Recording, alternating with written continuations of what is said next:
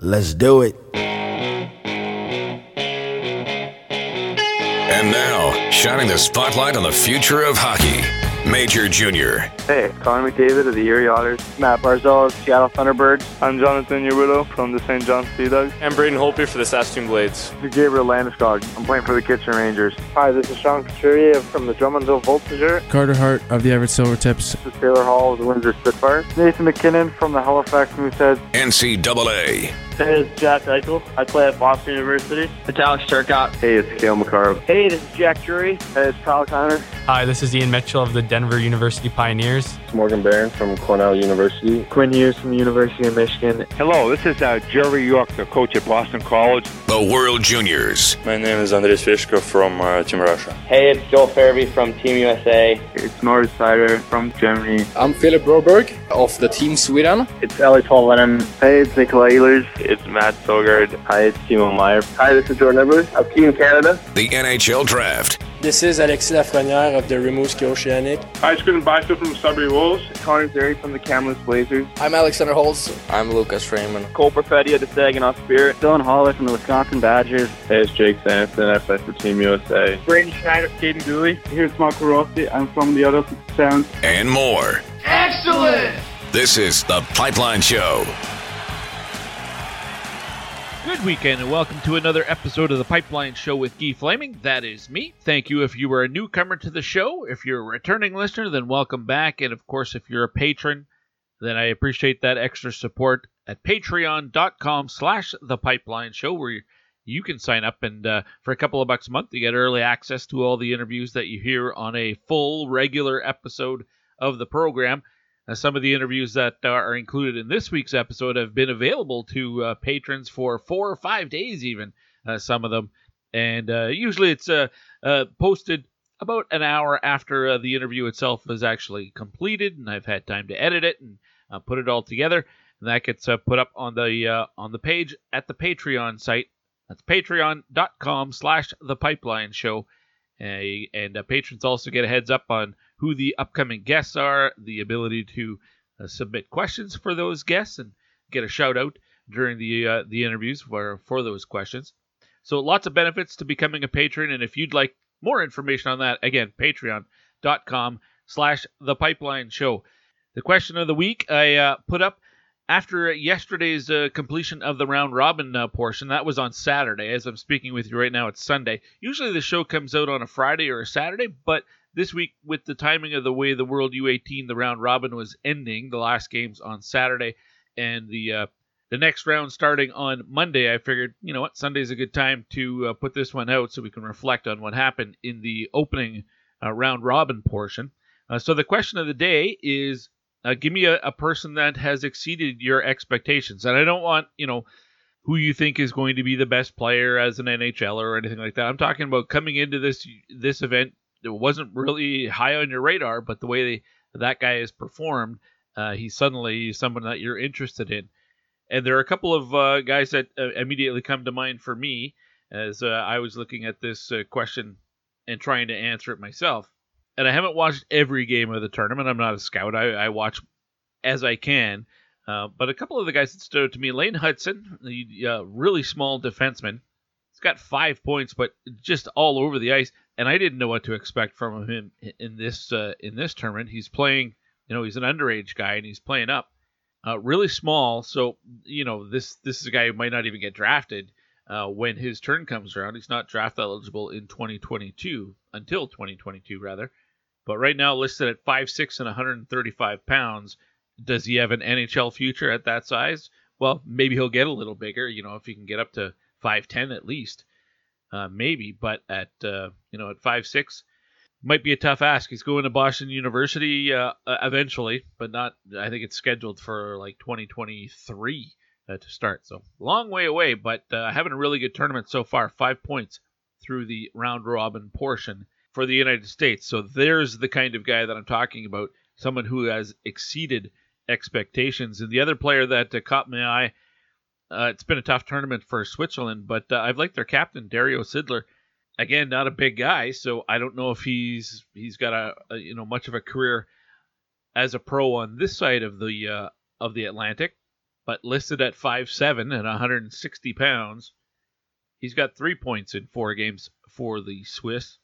Wouldn't be surprised to see a, a player like that uh, being picked up in the CHL import draft, but he is draft eligible this year, NHL draft, I mean.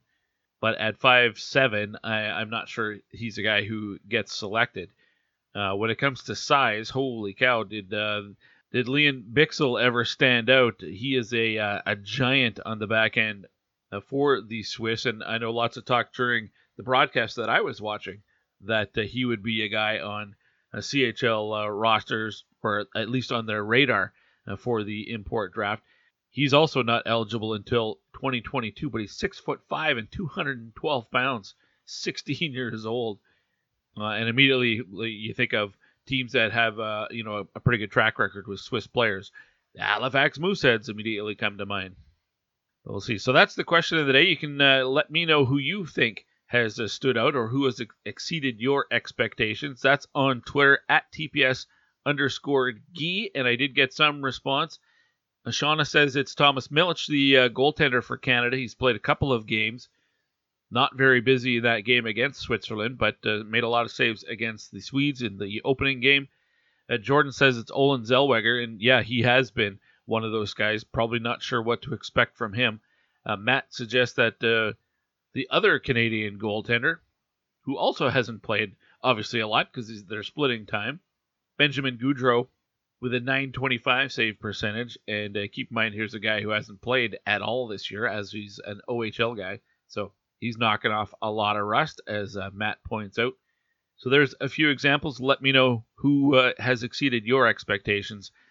And hit me up on Twitter at TPS underscore Gee. Let's get to uh, some of the news and notes. And a lot of people are being drawn to Matvey Michkov uh, from Team Russia, who has been uh, just lighting it up. He's got 11 points, nine of them are goals.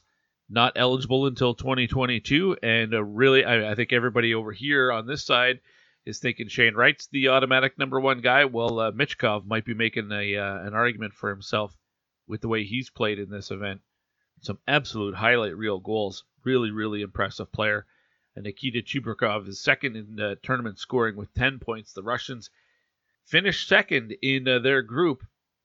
They scored 27 goals, though, uh, but Finland, uh, they had the tiebreaker. They finished in first place. So as the next round kicks off, your matchups will be Canada will take on the Czechs, Sweden will play against the United States, Belarus will get Russia, and uh, Finland will take on Switzerland. Let's go to the Western Hockey League, and the uh, East Division hub in Regina has come to an end. The Brandon Wheat Kings finish in first place with 38 points. Winnipeg right behind them with 37, and Saskatoon was right there as well with 35 points. Those three teams way ahead of the rest of the pack in the division. Prince Albert finished fourth with 22. Regina had 21 points. Moose Jaw with 19, and it was a tough year again for the Swift Current Broncos. Just six wins through the 24 game season they finished last with 14 points. Uh, things wrapping up this week in the Central. The Oil Kings will win the division. They have uh, 10 points more than the Medicine Hat Tigers, who have 7 points more than both Calgary and Lethbridge and uh, Red Deer. Only three wins thus far. They've played 21 games, but they did beat the Edmonton Oil Kings just yesterday, 4 to 2. Not a great game for Sebastian Cossa. Uh, I didn't see it from start to finish, but seeing the highlights, I think he'd like all three of the goals that beat him. There was an empty netter as well at the end, but just seemed like he uh, was a little off his his marks a little bit. Meanwhile, the BC division, the Kelowna Rockets had a, a massive 6-1 victory over Kamloops a couple of days ago, but the, the Blazers came back and beat them yesterday. Kamloops sits atop the BC division with 26 points. Vancouver is next with 20. Then Kelowna at 17 and Prince George with 15. And uh, Victoria, they've played 17 times, only have two wins thus far. And in the U.S. division, it is uh, all Everett all the time with a record of 15 and 4. They have a, a big lead over the Portland Winterhawks, who have 21 points. Then everybody else way back from that. Spokane has 15, Seattle 14, and Tri City with just 12 points. Seems like a, a one horse race in the U.S. division. And, uh, I mean, let's be honest, Everett has twice as many points as third place Spokane. Portland just happens to be in the middle of there as well. As for the scoring race, well, obviously with the East Division done, uh, they're going to have uh, the leaders right now. Peyton Krebs has 43 points. That's a really good season for him after uh, a 24 game schedule. Ben McCartney from the Brandon Wheat Kings, impressive year for him. 37 points in 24 games. Connor McClennon, great for him with the Winnipeg Ice, as uh, not only did he stay healthy, but he was very productive as well. 33 points in 24 games. Now, as for players who are still playing and trying to catch them, uh, Jake Neighbors has 33 points as well. He is uh, tied for third in league scoring, so four more points. They've got uh, three more games left in the Oil Kings schedule. He didn't dress yesterday, though. I'm not sure uh, why that was, whether it was just a night off or if uh, if he's dealing with something. Brett Kemp in Medicine Hat has 31, and Cole Clayton has 30 as well, also in Medicine Hat. Cole Fonstad having a terrific year for the Everett Silvertips, 29 points in 19 games, still going strong. And a couple of uh, undrafted Oil Kings. Josh Williams, who's been uh, passed over a couple of times in the draft, has uh, 28 points in 20 games. And Jalen Luypen, who was skipped over last year, has uh, also 28 points in 21 games. I, I like Luypen a lot. I think uh, I wouldn't be surprised if he was taken this year in the NHL draft. Let's go to the Quebec Major Junior Hockey League playoff situation. The uh, round robin tournament in the Maritimes is done. Bathurst wins it with a record of four and two, so they move on. They will play Charlottetown, and one series still left to be decided in uh, Quebec, as the BB Armada are up two games to one on the Gatineau Olympique. But also through to the next round are Val d'Or, Rimouski, Chicoutimi, Victoriaville, and Quebec. Uh, just some seeding to left to figure out there. And uh, playoff stats: the scoring race in the queue in the postseason. Riley Kidney from Bathurst has 12 points. Mathieu Desgagnés has 10 points. Mikhail Abramov of Victoriaville forward has 8 points. Bennett MacArthur and Dawson Mercer with 7, rounding out the top 5. The USHL's Clark Cup playoffs uh, couple of uh, series have uh, been finished already. Chicago defeated Dubuque, and Muskegon uh, has eliminated the Green Bay Gamblers, so they move on. Both of them, they'll play each other. Tri City and Fargo have game three of their uh, best of three series today, and Omaha and uh, Sioux City play today and uh, tomorrow if necessary. Sioux City leading that series one game to none. The Pipeline Show is uh, brought to you by Wilhauk Beef Jerky. It is the home of Alberta's best beef jerky. As far as I know, it's the best beef jerky on the planet. So good, so fresh, so juicy, so delicious. Two locations for you one in Leduc, one in Spruce Grove, Alberta. You cannot get it anywhere else except from them. So you can go to either location if you don't happen to be in the area, but you're in Western Canada, just get in contact with them. Their website is wilhaukbeefjerky.com. Wilhauk is spelled W I L H A U K. Wilhaukbeefjerky.com. Place an order with them, and they will ship it to you anywhere in Western Canada. It's been three decades since they started making beef jerky, and they have absolutely perfected it. Check them out. You will not be sorry.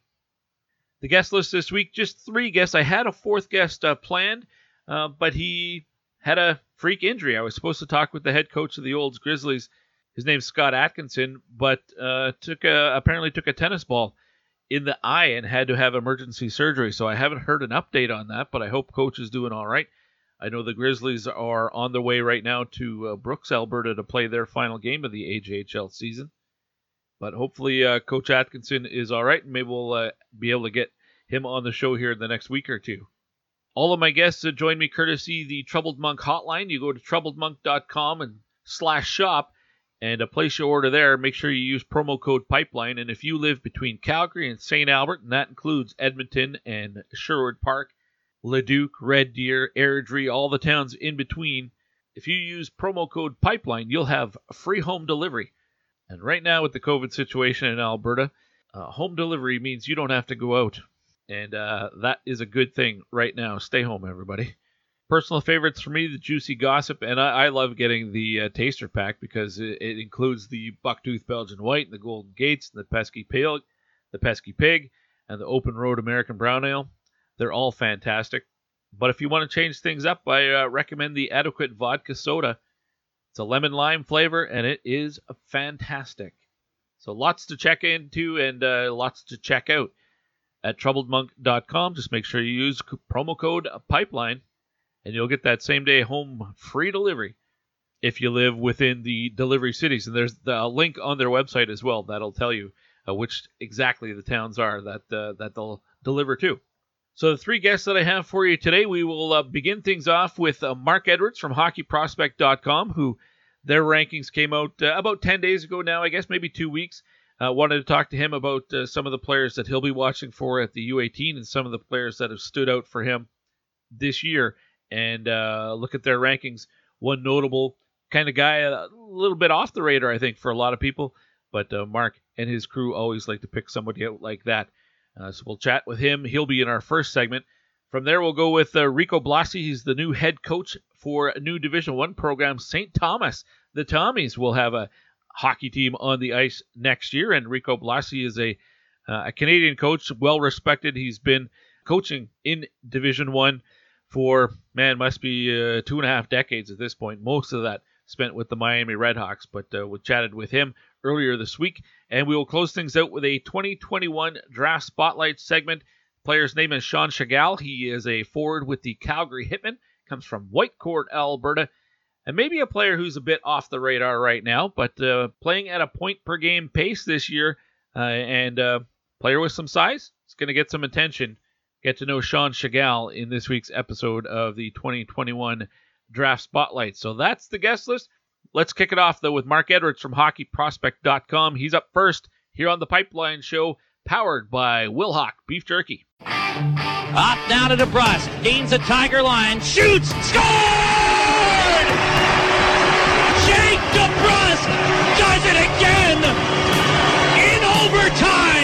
Hey, it's Jake DeBrusk of the Swift Current Broncos, and you're listening to the Pipeline Show.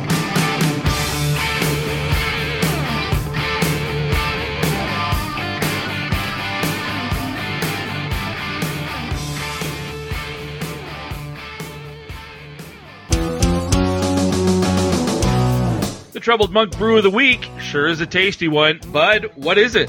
Bucktooth Belgian White, a light and citrusy, flavorful beer. This Belgian White is a perfect patio pint. Try it with a freshly cut orange to brighten up your already sunny day. Player comparable, Patrick Kane knows what season to turn it on and has splashes of brilliance. Troubled Monk, visit the tap room in Red Deer or get free same day home delivery in Alberta by placing an order at troubledmonk.com. Troubled Monk, craft beverages worth sharing.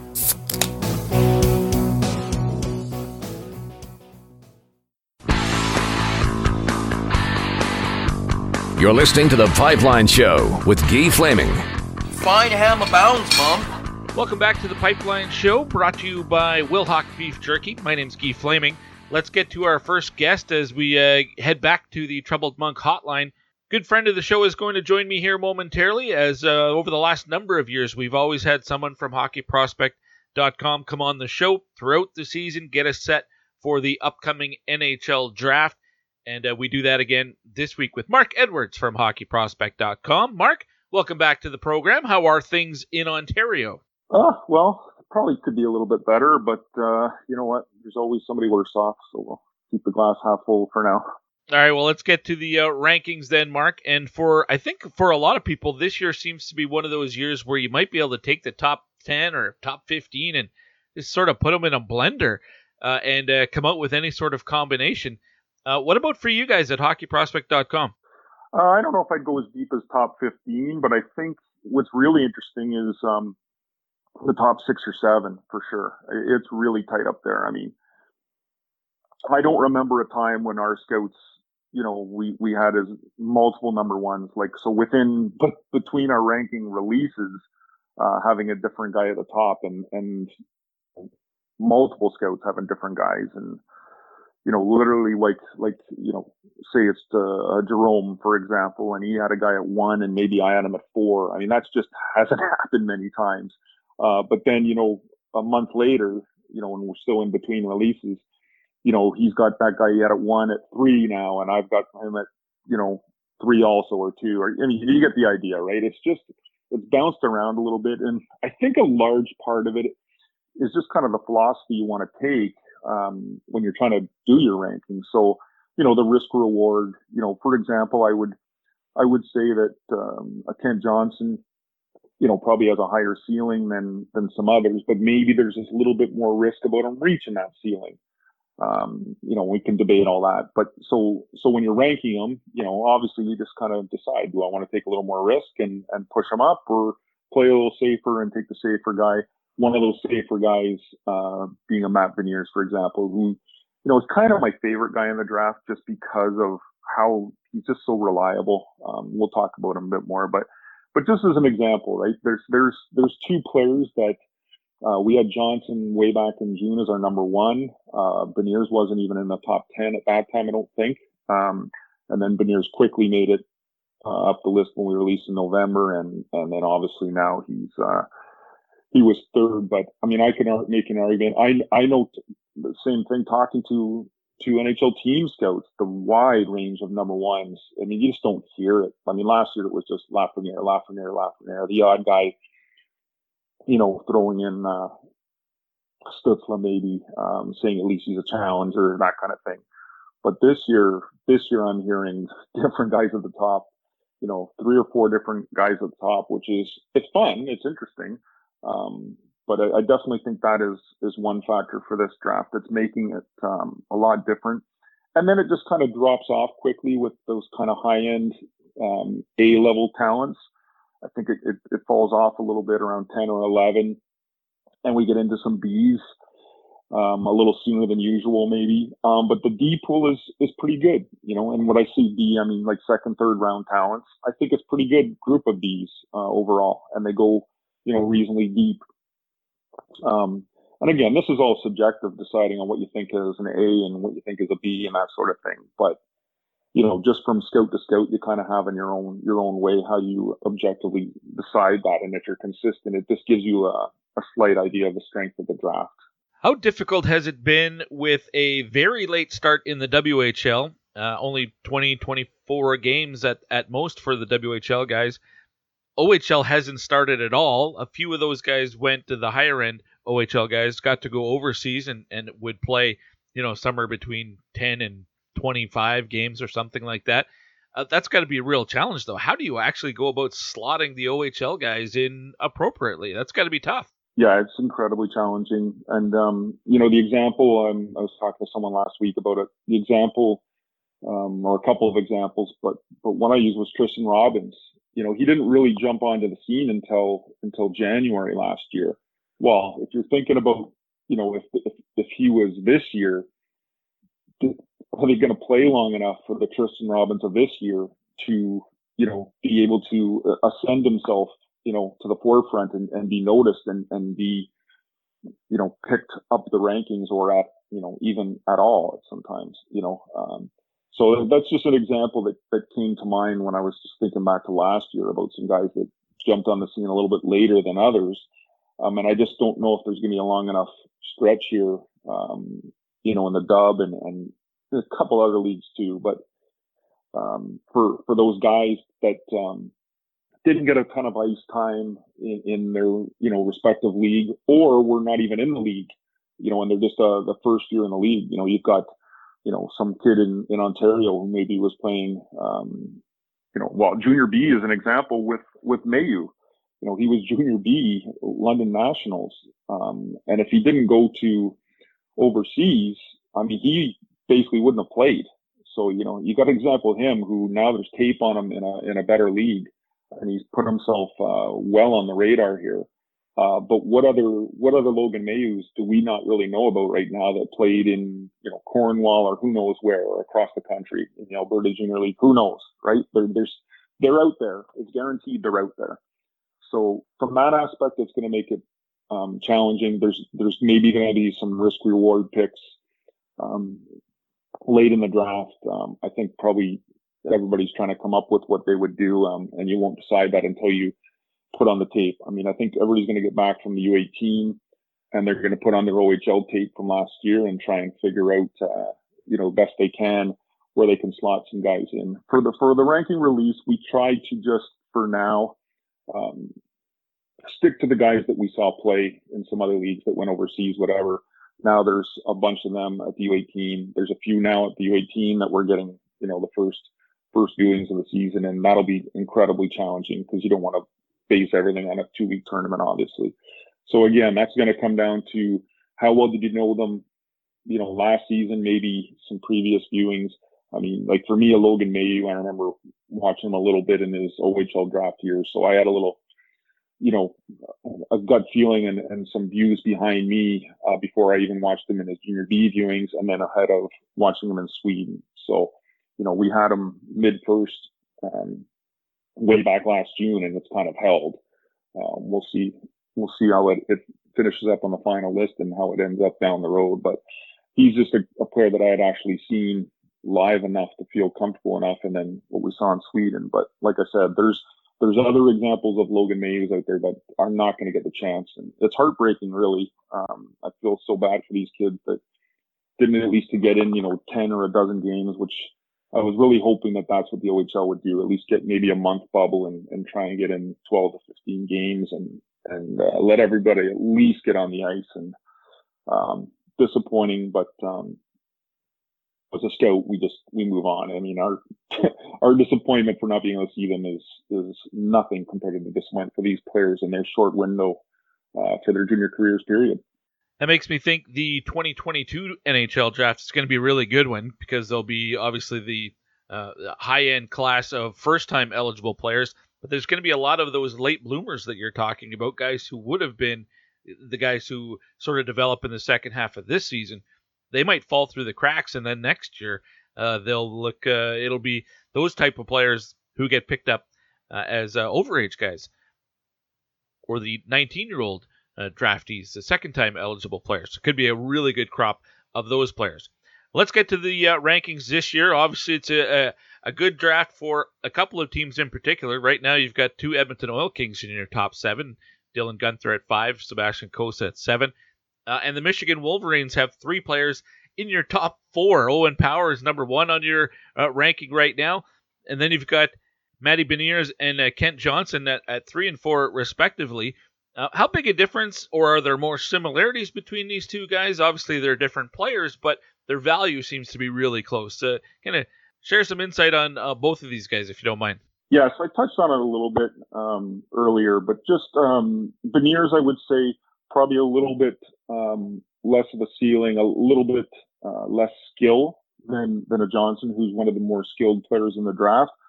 Uh, but Beniers is is a little bit more polished this time. His game's um, a little more complete. Um, you know, you know, I could word it as uh, a guy that coaches at this point in time. You know, on today's date, the average coach would trust Beniers a little bit more to play in that you know, crucial last couple minutes with a lead than maybe um, they would with a Johnson, uh, for example.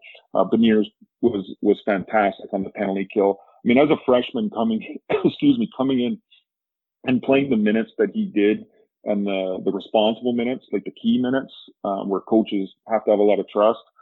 I think it says a lot about him as a prospect. Um, you know, I, I kind of talked with a few people, and I'm just like, you know, I just feel like he could you could just throw him in at your second line center in the NHL and, and book it for a decade and he'll probably wear a letter.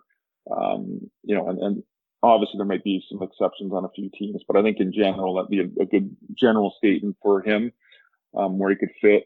Um, I had the chance to coach, uh, Ryan O'Reilly a little bit, um, you know, at a similar age in, in early junior. Um, and they kind of remind me the same from the standpoint of that just that trustworthy, responsible, full, complete game, uh, incredible hockey sense. And then they're not skillless. I mean, Beniers, if you go look at his stat sheet, he put up a lot of points this year as a freshman uh, in college hockey. So I'm not trying to trying to make it, you know, feel like the, the, he doesn't have any skill or that sort of thing. But I think if you compare him to goal scoring, for example, of a, of a Guenther or a, a Johnson, you know, to name a couple, then he'd be a little bit behind them, but he, you know, he, he's he's just stronger in other ways.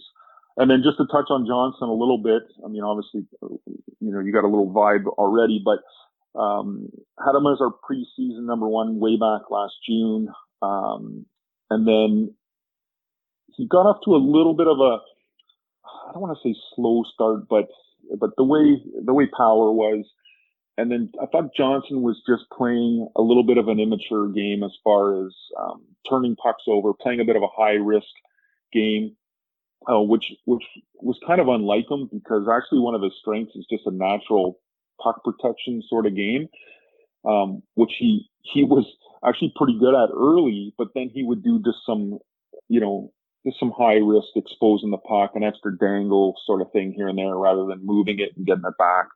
Um, so a little bit nitpicking, but you can afford to be nitpicking when you're trying to decide your top five and separate, you know, very little from some of these guys. Now that said, um, I thought that he finished really strong, um, going to a little bit stronger in his skates, um, and, and, going to dirty areas, you know, um, winning a lot more battles consistently. Um, just overall in every area kind of stepped it up a little bit, but I really liked that he was, he was bringing pucks more to the net, bringing pucks to the dirty areas and, and battling more and, you know, doing some of the things you're going to have to do at the next level to, to still get your points. And then you combine his vision and skill, and that's why he's still, you know, way up our list. And you can make a case for him. I could for, for number one still. Um, but like I said, I can make a case for Power, Edvinsson, uh, probably Guenther.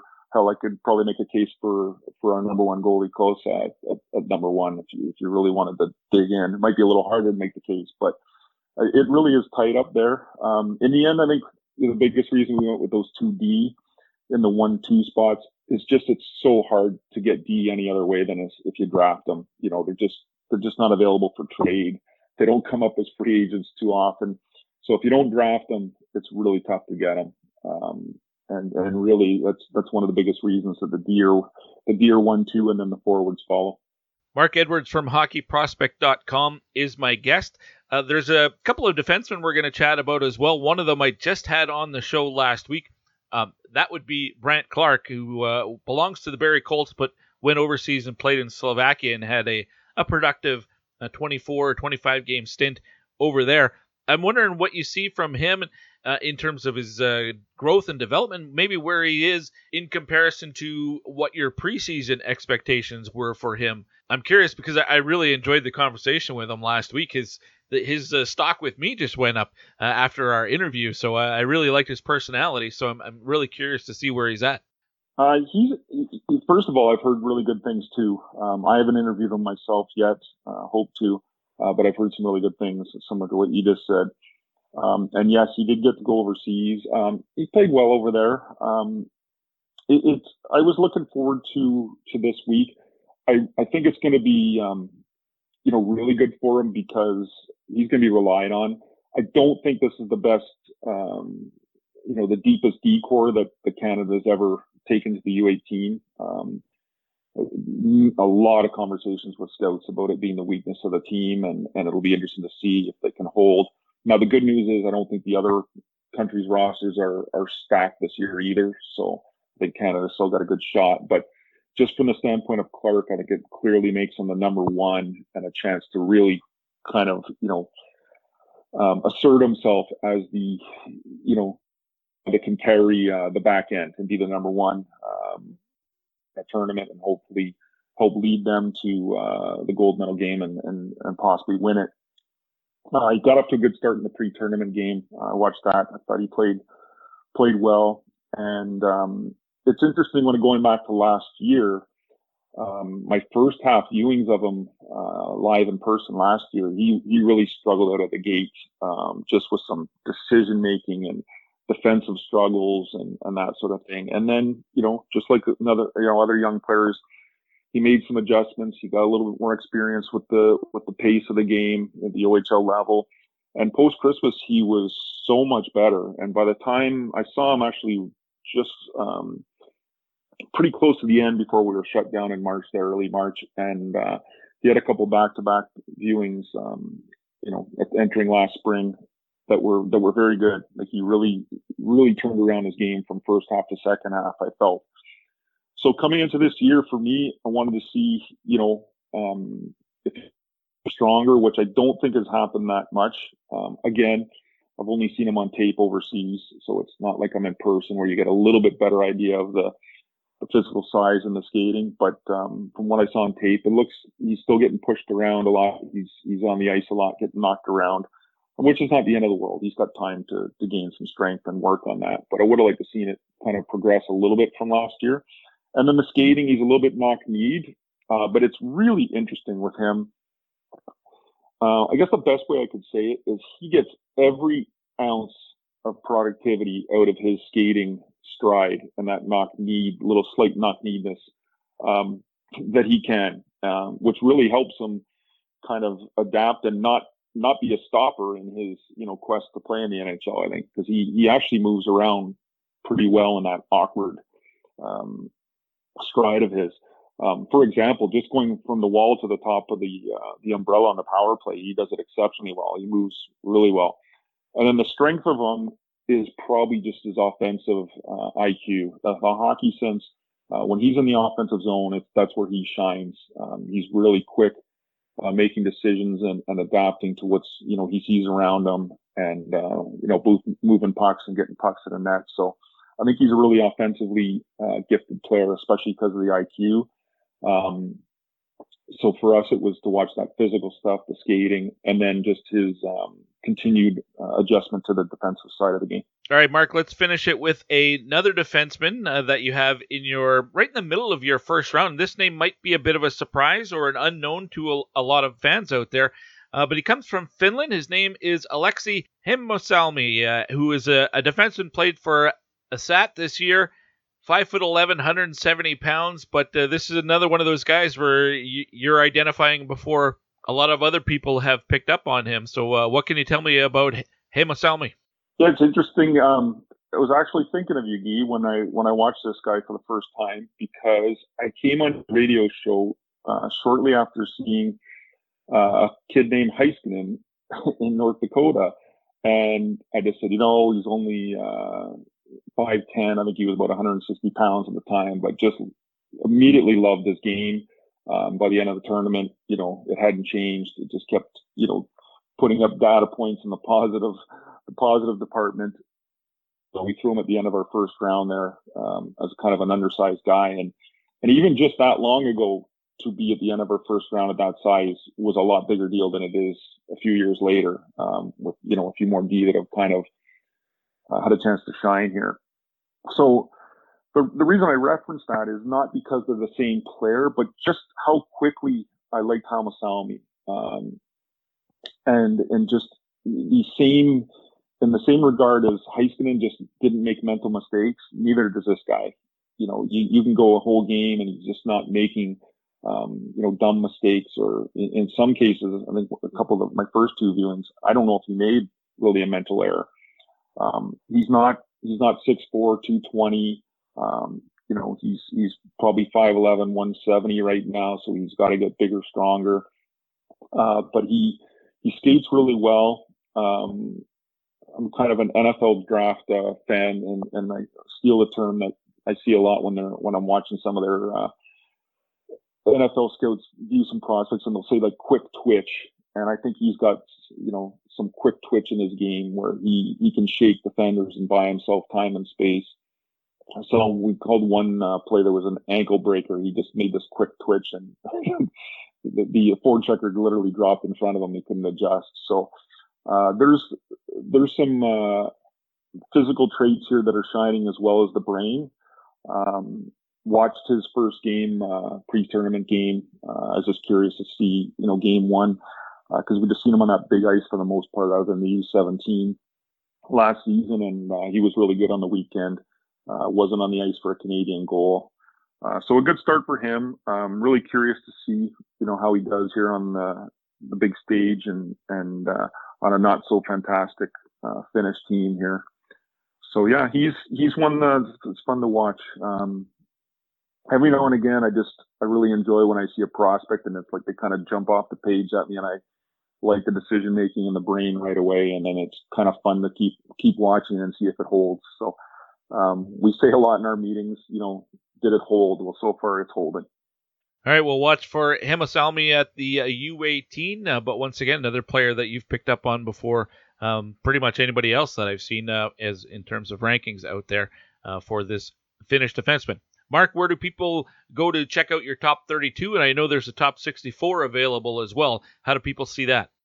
Yeah, just go to hockeyprospect.com. The uh, the links for uh, the top 30, 32, which is free to view, right on the front page, and so is the extended uh, top 64 for our members. And you can check out uh, the full list.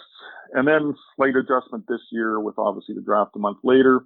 Uh, our famous NHL Draft Black Book will be released uh, hopefully at, right at the end of June.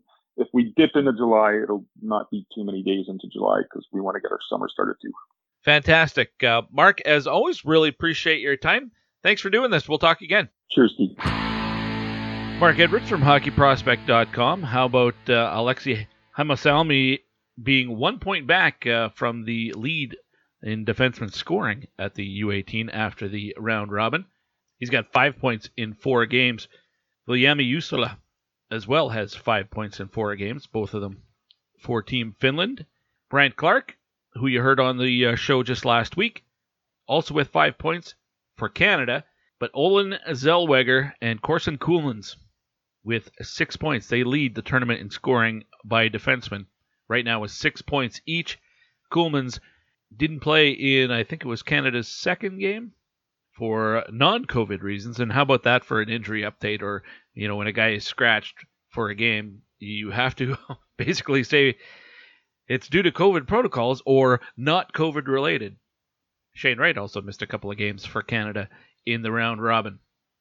All right, next up on the Pipeline Show, we'll uh, talk some college hockey with the newest head coach for the newest Division One program, St. Thomas. It's a uh, university in Minnesota right in St. Paul, Minnesota. They're joining Division One this coming season, and they reached out and got a veteran head coach, Canadian Enrico Blasi, the head coach of the St. Thomas Tommies. He's up next here on the Pipeline Show, powered by Wilhauk Beef Jerky. And the Finns will start a lead pass, finds Farinacci in a low Farinacci scores! John Farinacci catches the Finns on a change and the United States retakes the lead. Hey, it's John Farinacci from the Dexter Southfield School, and you're listening to The Pipeline Show. They used to tell me, boy, you ain't going nowhere.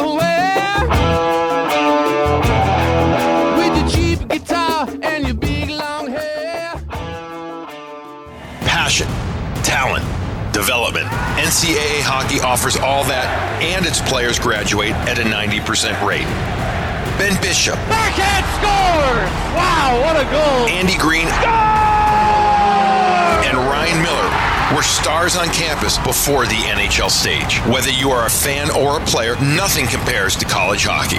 Visit collegehockeyinc.com and follow at college hockey. Champions of the college hockey world! You're listening to The Pipeline Show with Guy Flaming. The cream will rise to the top. Oh, yeah. The cream of the crop. Nobody does it better. It's the Pipeline Show with Guy Flaming, and we'll continue on this week's episode with an NCAA Campus Report segment. Of course, brought to you by College Hockey Inc. If you are a player or you have one in your family and you need to know what you can and can't do to maintain that college eligibility, uh, then you might want to get in contact with College Hockey Inc., whether it's Mike Snee or Nate Ewell or uh, lots of resources right on their website as well, and they can uh, answer any of the questions that you might have in terms of uh, knowing what you can and can't do uh, to maintain that eligibility. Uh, my next guest is, uh, well, he's getting back behind the bench after a year off, 20 years behind the bench of the Miami Redhawks. it's great to have Enrico Blasi back on the show, now the head coach at St. Thomas. Coach, welcome back to the program. How are you? I'm good. How are you? Thanks for having me a pleasure to get a chance to speak with you again. Uh, exciting times for you at, after a, a year off uh, working in, in Providence, but a year off uh, not being behind the bench. Uh, this got to be exciting for you. Yeah, it's uh, it's been a crazy uh, few weeks for, for our family, and it's been um, been great. Um, one of the reasons why St. Thomas for me was somewhere I wanted to be was, uh, you know, the, the people in charge, the leadership here, um, just tremendous uh, vision and, and, leadership and uh, just really, really good people. And we align very nicely with our values and what we believe in. And uh, so it's been, it's been a great fit so far. And uh, we're looking forward to getting to getting to work and uh, putting together a pretty good program and uh, hopefully in a few years uh, making some noise in the national tournament. Now, did they reach out to you, or did you uh, contact them when it uh, became announced that they were going Division One? How's that? How did that all come together? Yeah, it was a mutual friend that uh, recommended, and uh, kind of went from there. And um, just just a good reminder that the hockey world and is small, and making sure that you keep your relationships in in good standing is important certainly that was the case for me. Uh, after uh, two decades at, at, Miami and Oxford uh, in Ohio, uh, I imagine the closet was full of a lot of red uh, uh, ties and red golf shirts and red jackets and things like that. has it made the transition to purple already? It's it's been an easy transition. I had pretty much done away with all that a year ago. I was I actually had a lot of black with being at Providence for the year, so ah. um, it's it's been good you know, we're we're looking forward to wearing the purple with pride and uh, uh, making those our new colors and and uh, and going from there. Well, it's it's a nice synergy. New program. Uh, they're taking the step to Division One. It's a new program for you. Obviously, you're all kind of doing this at the same time. Is there something about getting in on the ground floor that was enticing to you? I think so. I think you you know when you when you look at what we're doing as a as a department, all of our sports are going Division One, so we're all learning the uh, the transition and, and the the trials that go along with it. But uh, it's an exciting time around campus. Uh, everybody's excited about all of our sports. Um, obviously, being in the state of hockey in Minnesota, uh, everybody's excited about uh, our transition to Division One hockey. So, um, you know, being able to um, you know, we had a lot of success in Division three level here at, at St. Thomas. So uh, being able to tra- transition that success to the Division one uh, level and and keeping some of those good values that we have as a university and building on those uh, is exciting for for us. Right, you get to build this Division one uh, program and and um, you know put a stamp on it and make sure that you you know one of the things I always say is leave the program better uh, than you found it every day. So uh, that's our goal is to be our best uh, each and every day, whatever we do, whether it be in the classroom or on the ice or um, you know in the community. And uh, we're going to continue to, focus on that and uh, take the necessary steps to becoming a championship championship team. Well, and also a new conference with the the return of the CCHA and. I, I, wonder how quickly it'll take to to build those rivalries for St. Thomas uh, obviously, we got a couple of teams right in Minnesota that you'll be butting heads with, but uh, do you get a sense already that there's a rivalry with anyone in particular?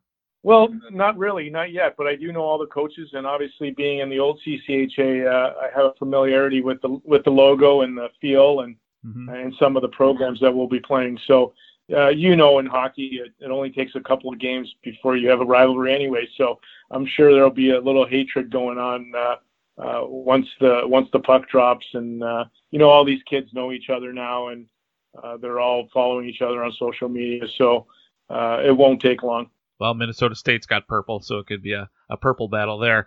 Uh, when you, it comes to putting your uh, your schedule together, how far down the road are you in that regard? Because usually it's done a year or so in advance, isn't it?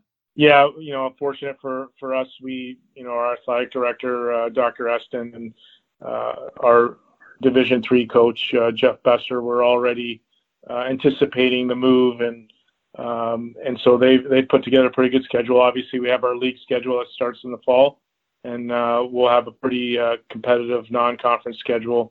We're still in the process of signing a few contracts, so uh, that should be out here in, in the near future. All right, so it hasn't been formally announced yet. I, I was just looking online and I couldn't find anything, so that's that's why I asked. When it comes to building the roster, a bit of an advantage for you compared to some of the other programs in the last decade that have started up, like Penn State and Arizona State. This transfer portal uh, is getting to be something that you can take advantage of, isn't it? It is. Uh, you know, again, I think our focus is to make sure that we're building it the right way, and we're going to certainly use the transfer portal to to kind of fill out our roster and and uh, and, and gain some experience, guys that are going to help us build our culture and in our program here in the early stages. Uh, but I think it's also important that we're recruiting, uh, you know, the freshmen that will be with us for three, four years and and develop them. And um, you know, in the long run, that's how we're going to build our our program for sustainable success. But you know, again, it's there's some players that are are out there that need a place to play, and we have a few spots open still, and uh, we'll, we're certainly going to be um, diving into that transfer portal and trying to find out which guys are are willing to come. And um, there's also always that financial piece of aid that comes into play. So uh, there's a lot of circumstances that, that have to come together. But um, so far, it's it's been uh, something that has helped us. Um, you know, I, hopefully we can get a few more and, and round out round out our roster for next year and and uh, and take it another step from there. Will you have some players carry over from when they were Division Three up to Division One, or is it a clean slate and you start fresh? No, we will. We'll transition. I think that's the right thing to do. Um, there's a lot of these kids that you know I, I, think deserve an opportunity to, to show what they can do at, at the next level. So uh, we'll probably keep uh, you know a good portion of them, fill them in with some of the, like you said, transfer portal, and then bring in some some incoming freshmen. So it'll be a, a three pronged uh, approach, but uh, one that I think will be very competitive. Um, obviously, we'll be a better team in January and February than we will be in September and October. But but that's the process we want to go through. That's uh, to me, that's the right way of doing it. We want to have long term success. We don't want to have short-term success. So in order to do that, um, I think you have to take the, proper steps in, in building your program, building your team. It's no different in National Hockey League. You're going to build from the draft. Uh, you're, you're not going to, you know, all of a sudden build a team through the free agency. Right. Um, I think that's true in, in, in our sport as well with the dynamics of recruiting and how they are today just with the the idea of the transfer portal and how much it's being used this year, because I know the the NCAA has allowed uh, guys to come back for a fifth year, and that that carries over for the next three or four or five seasons, doesn't it? So, th- in in general sense, um, if you were a team, you know that's going to be losing some players right now, it's an advantage for you. But in the long run, is this a good thing for college hockey, the transfer portal? Well, I, I think it's it's hard to say, right? You, you we really don't know what what the next two three years are gonna gonna are gonna look like. But I think in the in the long run it'll all kind of settle down here in the next year or two. Um, uh, in the end, I think what's important is the student athletes that want to come back and that uh, have that desire to come back, and the teams and the programs come together. I think it's going to be a good thing. Hmm. Um, there's going to be probably an oppor- you know a, a situation where there's some incoming freshmen that will probably more likely have to play another year of juniors, which not in, in all in all cases is not a bad thing. Right. Um, you know, so I think it, it'll be institutionally uh, based in terms of what their needs are and what's happening. Um, I know there's some programs that um, are bringing in their freshmen and actually keeping some of their seniors. So, um, so that'll be an interesting dynamic on how that works. But uh, I think in three years, you know, this this transfer portal will be a little bit uh, less than what you see today, and um, you know, in the end, everybody's gone through a tough time with the pandemic, and uh, I think everybody's trying to do the right thing. Um, and you know how that goes. Sometimes when you try to do the right thing, it doesn't always end up being the right thing. But I think good intentions are are there for everybody, um, and I think that's why the NCAA allowed that. Uh, hopefully, this will all smooth over and we can get on to somewhat of a normal life after this, and uh, and everybody will be better for it. Rico Blasi, the, the head coach of uh, the St. Thomas. I was going to say the St. Thomas. Uh, what's the name? But it's it's just the St. Thomas Tommies, isn't it? Tommies, Tommies, yes. There's so all the all the sports teams there. That's they're all just called the Tommies. I mean, it's not St. Cloud the Cloudies. No, but it's a Tommy is a Tomcat, so we're, ah. we're gonna you know, we unveil that uh, at some point here, and you'll be be able to see the mascot as well. Excellent. Well, thanks for that.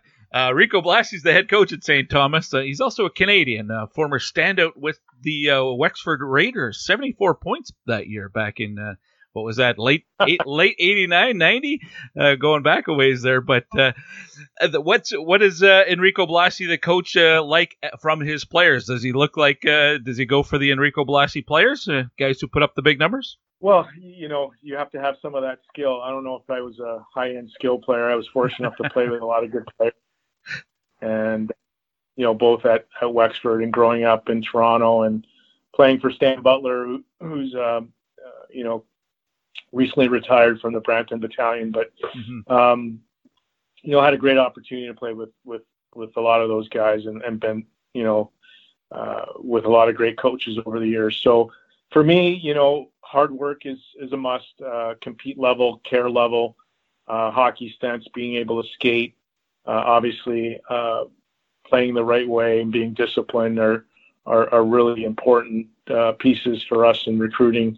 Um, you know, you're you're going to have to have a little bit of everything when you build a team. Uh, I like to look at it from the goaltender out, and uh, we need to have guys that can can stop the puck. Obviously, we need guys that can uh, distribute and and shut things down, and um, and we need guys middle that can score goals, and uh, a little bit of everything will be part of our our uh, our repertoire and and what we're for, and um, there might be a little Rico or something else when you were in Miami, you had Canadians on the team. I know in Minnesota, you, are going to have a lineup of players, and you don't have to go far to find guys to, to fill out your roster. But is recruiting from Canada something that you'll continue to do?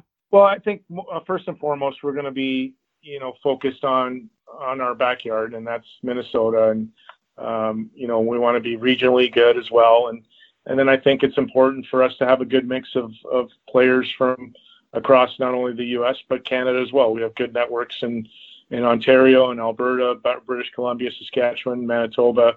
Uh, you don't go through the business for 26 years and not have mm-hmm. a good network in, in all those areas. So we're going to explore all of them. We want to make sure that we have the right fit for for St. Thomas and what we're trying to accomplish here and what we believe in and what our values are. And um, whether that's a Canadian or American, uh, we're going to explore him and make sure that uh, that he fits our culture and, and, go from there. Now I know the USHL and the and the played for the most part this year. Uh, a little bit more challenging uh, north of the border. The junior A leagues, uh, a lot of them didn't play at all, and, and some of them played a little bit.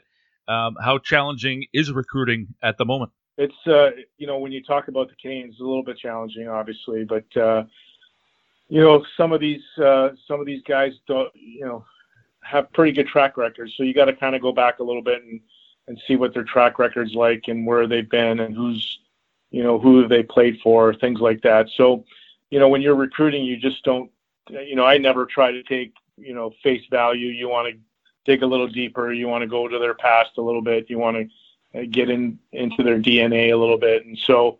Uh, there'll be a lot of that involved as, as well as some video that we have from uh, years past. So uh, it, it's it's tougher. Um, you always want to kind of see it with your own eyes and talk face to face. But uh, uh, if we've learned anything over the pandemic, Zoom's not bad. uh, FaceTime's not bad. So we'll, we'll, we'll make it work. But um, there's lots of players out there right now looking for for places. So uh, my advice to, to young Canadians and Americans is just be patient. Make sure that you're doing the right things and, and trying to stay in shape and um, you know, if you can get on the ice, get on the ice. And, um, you know, the American players, some of the Canadians have come to the U.S., have played, and um, they've done a nice job of trying to keep their, their leagues going. So that's been helpful. Well, you got another four or five months until, uh, knock on wood, the, the start of the, the, the upcoming season. What's next on the agenda? What sort of things do you still have to put in place before you're ready to go? That's a that's a great question. Um, there's lots of uh, I've got uh, I feel like I'm juggling a lot of balls right now, but um, you know, obviously we'll continue to recruit. Um, we are in the process of kind of identifying our needs in terms of our team. Um, probably going to start the process of hiring our staff uh, here in the early part of next week.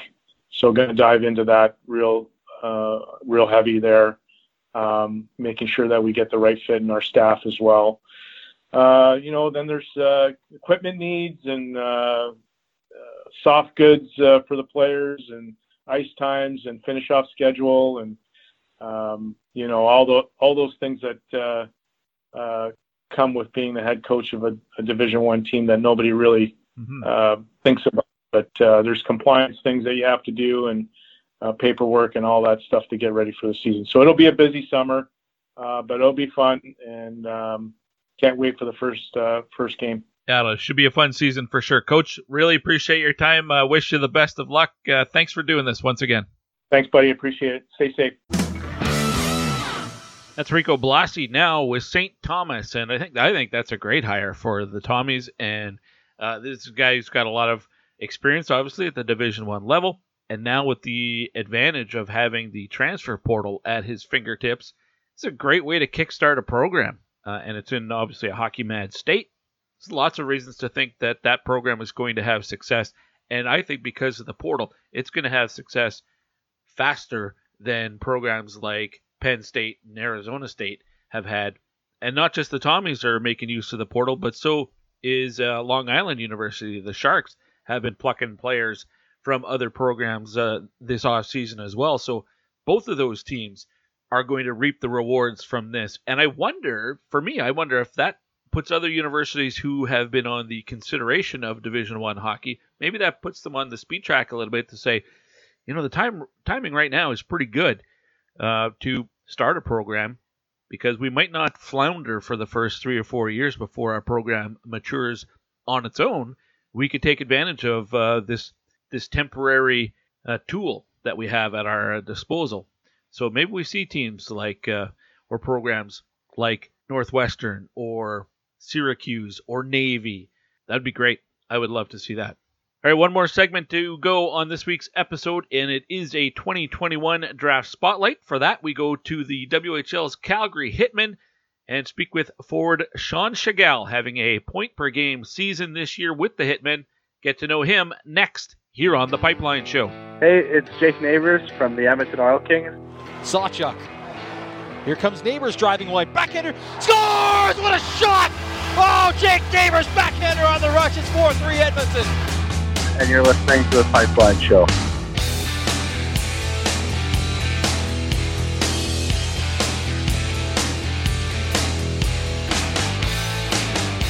Spruce Grove Saints AJHL hockey is back for the 2020 2021 season.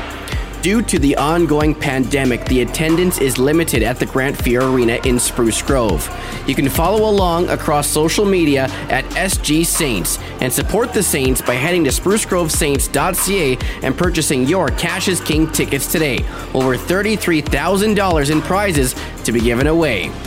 Again, head to sprucegrovesaints.ca for more information.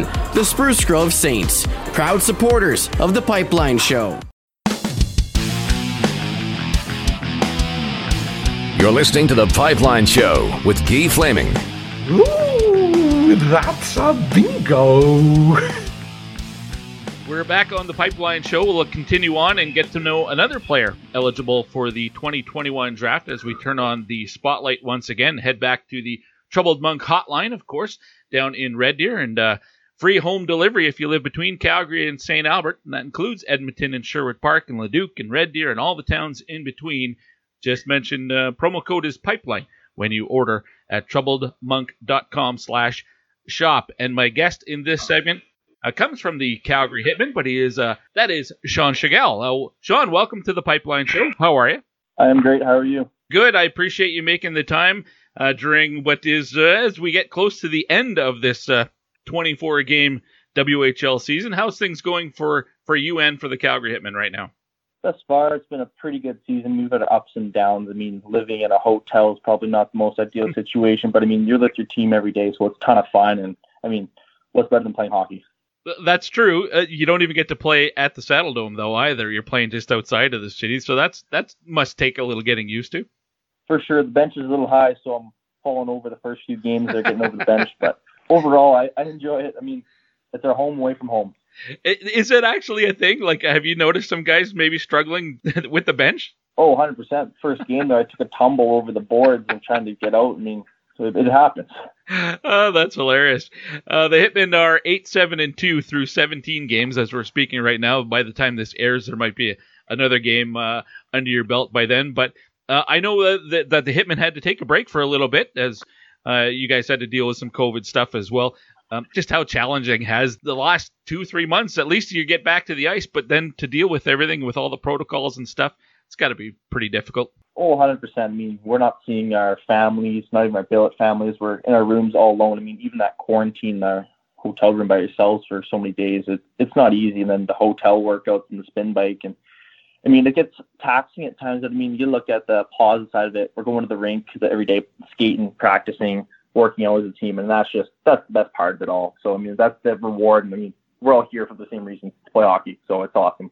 When you think back to you know the season normally would start in October and training camps in September, and uh, all the time that you've had off, it was I mean it was a, almost a full 12 months before you were able to get onto the ice and, and get back into a regular season WHL game. Think back to that year off, and as tough it is right now, that had to have been tougher. Oh, 100%. And there's days where it's like, I've been working out for six months straight here. I don't want to go to the gym anymore, but it's like, you got to find that extra energy. So, you know what? You got a lot of guys when be taking those days off where you got to get back in there and get to work because eventually the season will start up again. And it did now, and we're we're almost done this 24 game season. So there was 100% times where it was like, it got tiring, but the end result, we're here now playing. So, I mean, I'm happy. Yeah, could be worse. Could be the OHL, and you know what's happened out there where they're they're not getting a season at all. And you've played U17, so I imagine you got some friends uh, out in the OHL. That's got to be pretty frustrating situation for those guys. Could you imagine that if that if that was the case here? Oh, it'd be terrible. I mean, that's a whole year without playing games in competitive atmosphere. It's, I mean, even for our first few games back, it was hard to get back in that rhythm again. But once you're in it, you're flying again. But a whole year without it just you just you love the game so much. You love going to the rink every day. I know you saw Patrick Marleau's interview there. He talked about he just loved coming to the rink every day. Mm-hmm. and I think that's the fact of every hockey player. You just love going to the rink. So, and being without without that, it, it's it's tough mentally. Uh, Sean Tschigerl is my guest. He plays for the Calgary Hitmen. Uh, Sean, what we would like to do in this part of the show is let my audience get to know somebody that's in your position, being that it's your NHL draft season. So uh, there'll be some casual NHL fans and, and amongst the uh, listeners right now might not have ever watched a WHL game before, so might not know a lot about you, but perhaps their favorite NHL team uh, will have uh, selected you at the draft, so they're catching up on interviews with players like that. So for the benefit of those people, let's get some background. Uh, I, I, said you're from St. Albert. You're actually from Whitecourt, aren't you? Uh, correct, I am. I grew up in Whitecourt, and then I moved on to Edmonton to play fish minor hockey before moving into Western Hockey League. All right. Have you always been a forward, or did you ever try other positions, like when you were 10 years old or 12 or something? I think I played goalie for one game in novice, and that was the end of that. uh, strictly forward. One game in net, and that's all it took, eh? One game, and my parents like, nope, not a chance. Uh, why did you have to move to Edmonton? Was that in order to play, or was that uh, like did your family move, or what was the situation? Yep, my family moved down, so I think just a little bit more closer to training for, for more workout facilities, more on ice, extra skill work during the summertime, and I was playing spring hockey there quite a bit. So I mean, it was a, a weekend occurrence while I was driving in. So I mean, it just made a little more sense to play minor hockey completely there. I see. Okay. Uh, now you uh, were drafted by the uh, Calgary Hitmen really early, uh, fourth overall pick back in 2018, so you didn't have to wait all that long.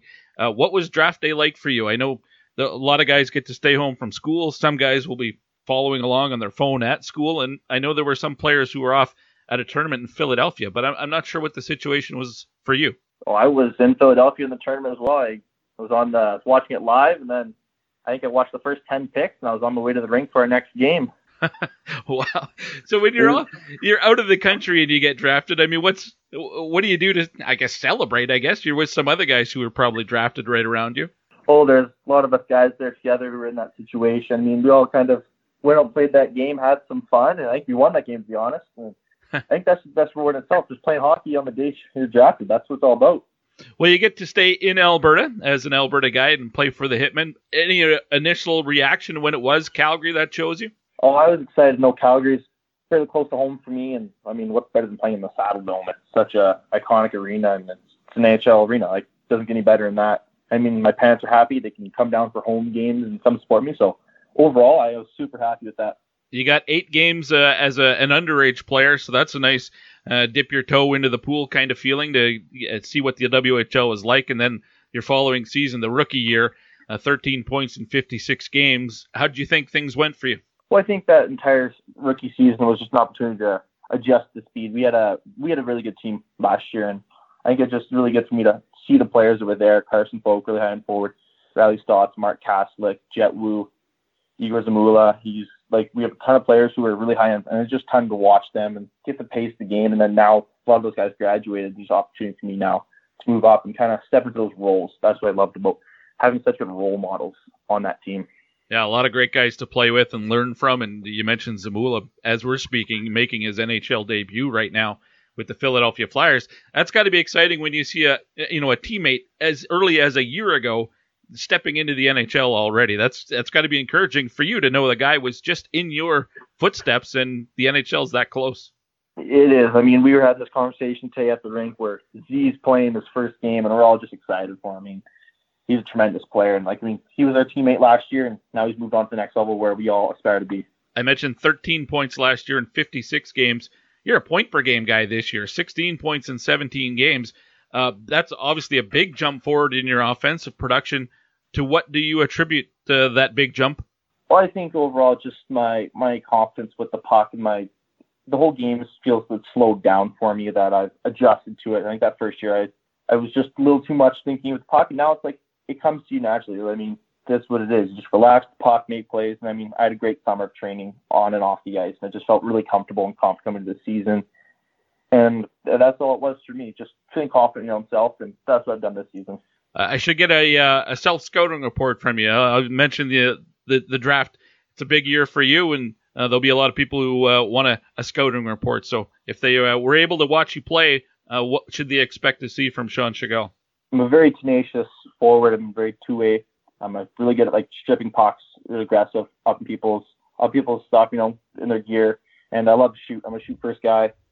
Drive the net, power move, stuff like that. I mean, D zone's really important for me. I'm good on the walls, picking up pucks, making plays, and that's just my overall game. Just super heavy, fast, and I'm tons of energy. What what got you interested in hockey in the first place? Was there like of somebody in your family, your father, or a sibling? My older brother played hockey before me, and I mean, I went to all of his games, and I couldn't wait to get on the ice and start playing. I wanted to practice with him when I was little, but I wasn't old enough to be yet. Then once time came, I was couldn't get me off the ice. How, how much uh, age difference is there between you and and he? He's three years older.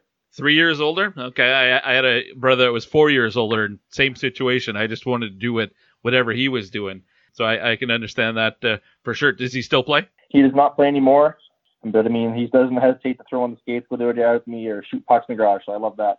Nice. Well, it's uh, nice that uh, he was the inspiration uh, that got you going. It, has the draft been something that's been on your mind much this year? I, I, when I talk to players, most of them will tell me they try not to think about it, but there are guys who say they look to see where they're ranked and they use that as motivation. What about you, Sean?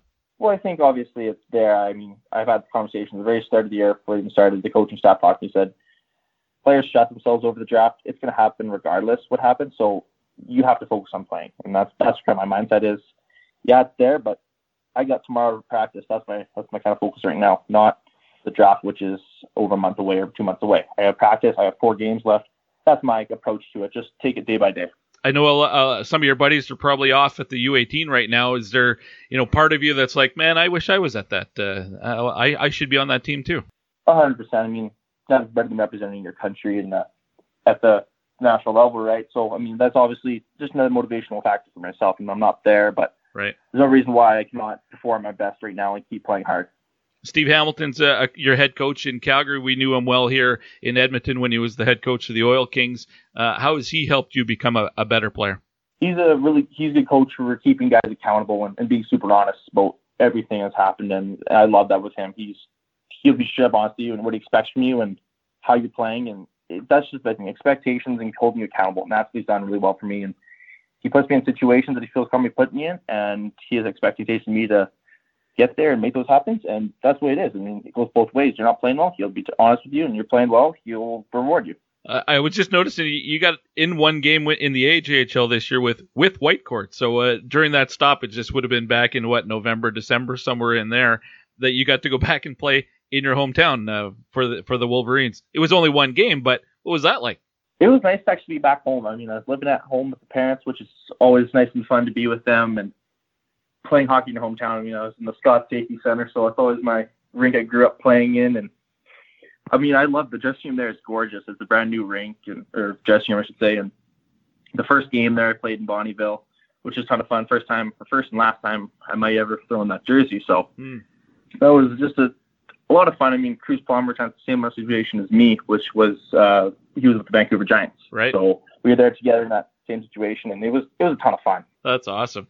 Uh, I got to ask you about the name because I imagine you go into a visiting rink and I don't know you get a goal or you take a penalty and you hear your name. how many different ways have you heard it being pronounced incorrectly? Obviously, because let's be honest, it's not an easy name to figure out how to say if uh, if you haven't heard it before. So, what's the worst way you've heard it butchered? There's too many ways to describe just or a Sugarle's pretty common one, but it, happens quite frequent, frequently. I mean, it's Shigal's not an easy look at that. Does not even make sense. No, I don't even know what's what is the uh, the uh, background of that. Where does it come from? Austria. Oh, it's an Austrian name. Okay. Uh, what's your nickname? Shigs or Shiggy. All right. Well, that makes a lot of sense. Well, Sean, listen, I really appreciate your time. Uh, I wish you the best of luck. As you mentioned, the uh, what do you got? Four games left to go as we're speaking right now. I hope it goes well for you. And um, but the uh, by the time the draft rolls around, uh, by the way, who is? Did you have a, a favorite team growing up? A favorite team growing up's always been the Chicago Blackhawks. Oh, any particular reason why? Uh, I love Jonathan Toews as a player. I mean, that's probably my first jersey I ever got. Jonathan Toews. Nice. Well, a couple uh, local products around here making their debut with them this year. Brandon Hagel. Well, I guess he started there last year a, a little bit. Ian Mitchell, another guy. I'm sure you cross paths uh, with with guys like that in the past. So uh, we'll see what happens at the draft. Uh, Sean, I appreciate your time. Best of luck, man. Thank you very much. Sean Tschigerl of the Calgary Hitmen, a six foot, 185 pound uh, forward who is uh, scoring at a point per game pace not getting a whole lot of love uh, by the various rankings out there. Maybe this is a guy who's a maybe he's a later round, sixth or seventh round guy, but that's a good gamble to take on a player like that in his draft year, point per game. I would take that. He's a fourth overall pick in the WHL Bantam draft. Didn't have you know a, a great rookie season in terms of his offensive production, so maybe flying under the radar a little bit. This is a guy that might be could be a steal. Maybe he's a sleeper. We'll see what happens on draft day for Sean Tschigerl. That wraps up this week's episode of the Pipeline Show. It's cleanup time. That means I get to remind you it is uh, better to wash your butt than it is to wipe your butt. It's more hygienic, it's uh, more effective, more efficient, and it's better for the environment because you're using way less toilet paper as well. But think about it, folks. Just picture you're you're in the garden all day. Your hands are grubby. Do you wipe them off with paper towel or do you wash them? Same concept, man. I don't know why it's taken North America so long to catch on, but it is uh, it's very common around the rest of the world to get a bidet. You can get one. HelloTushy.com slash pipeline. Automatic 10% off just for using that link. HelloTushy.com slash pipeline. Bidets are not expensive, folks. 100 bucks, 150 bucks. There's a few different options, so you, you pick the one that is uh, best for you. I highly recommend it. You won't go back. Thanks to all three of the guests that you heard from this week. Next week on the Pipeline Show, obviously more U18, and as a regular season wrapping up for more of the WHL and the USHL playoffs will be nearing completion as the Q playoffs continue on. College hockey is done. OHL never started. Uh, we're going to pretty much be focusing a lot more on the NHL draft from here on until the end of July. Uh, but uh, it's been a while since we had someone on from the queue, so maybe we'll do that. Kill two birds with one stone. Maybe get a draft eligible player if there's one available. Lots we can talk about. Until then, got to remind you, I'm in Alberta, and right now Alberta has the highest new daily cases of COVID 19 in North America. Yes, the vaccinations are rolling out. I have been vaccinated, so has uh, members of my immediate family and my extended family. But the vaccinations don't prevent you from getting COVID 19. It is uh, re- greatly reducing hospital stays. And it may change it from people who would normally die to they'll only just be very sick. And those are all good things. But the vaccination does not make you immune. I'm not a scientist, but I listen to what every what the doctors are saying. And when you, we're still being advised to stay home and wear masks and wash our hands and practice social distancing, and then I see things like this rodeo or these quote unquote freedom rallies, maybe we should call them pro plague rallies, across the country and a lot of them here in Alberta, I just shake my head. I don't want to get too political, and I don't think this is a political issue. I think it is just a human stupidity issue. Everybody wants to get back to normal, but the only way we're going to get back to normal is if we start thinking about each other and what we have to do to help each other. Don't be selfish, folks. Wear your mask. It's not that big of a freaking deal. Anyway, I'm getting peed off and I want to enjoy the rest of the weekend. I'll talk to you guys and gals next weekend. Until then, my name is Guy Flaming. This has been the Pipeline Show brought to you by Wilhauk Beef Jerky. Go get some beef jerky, that'll improve things. See ya.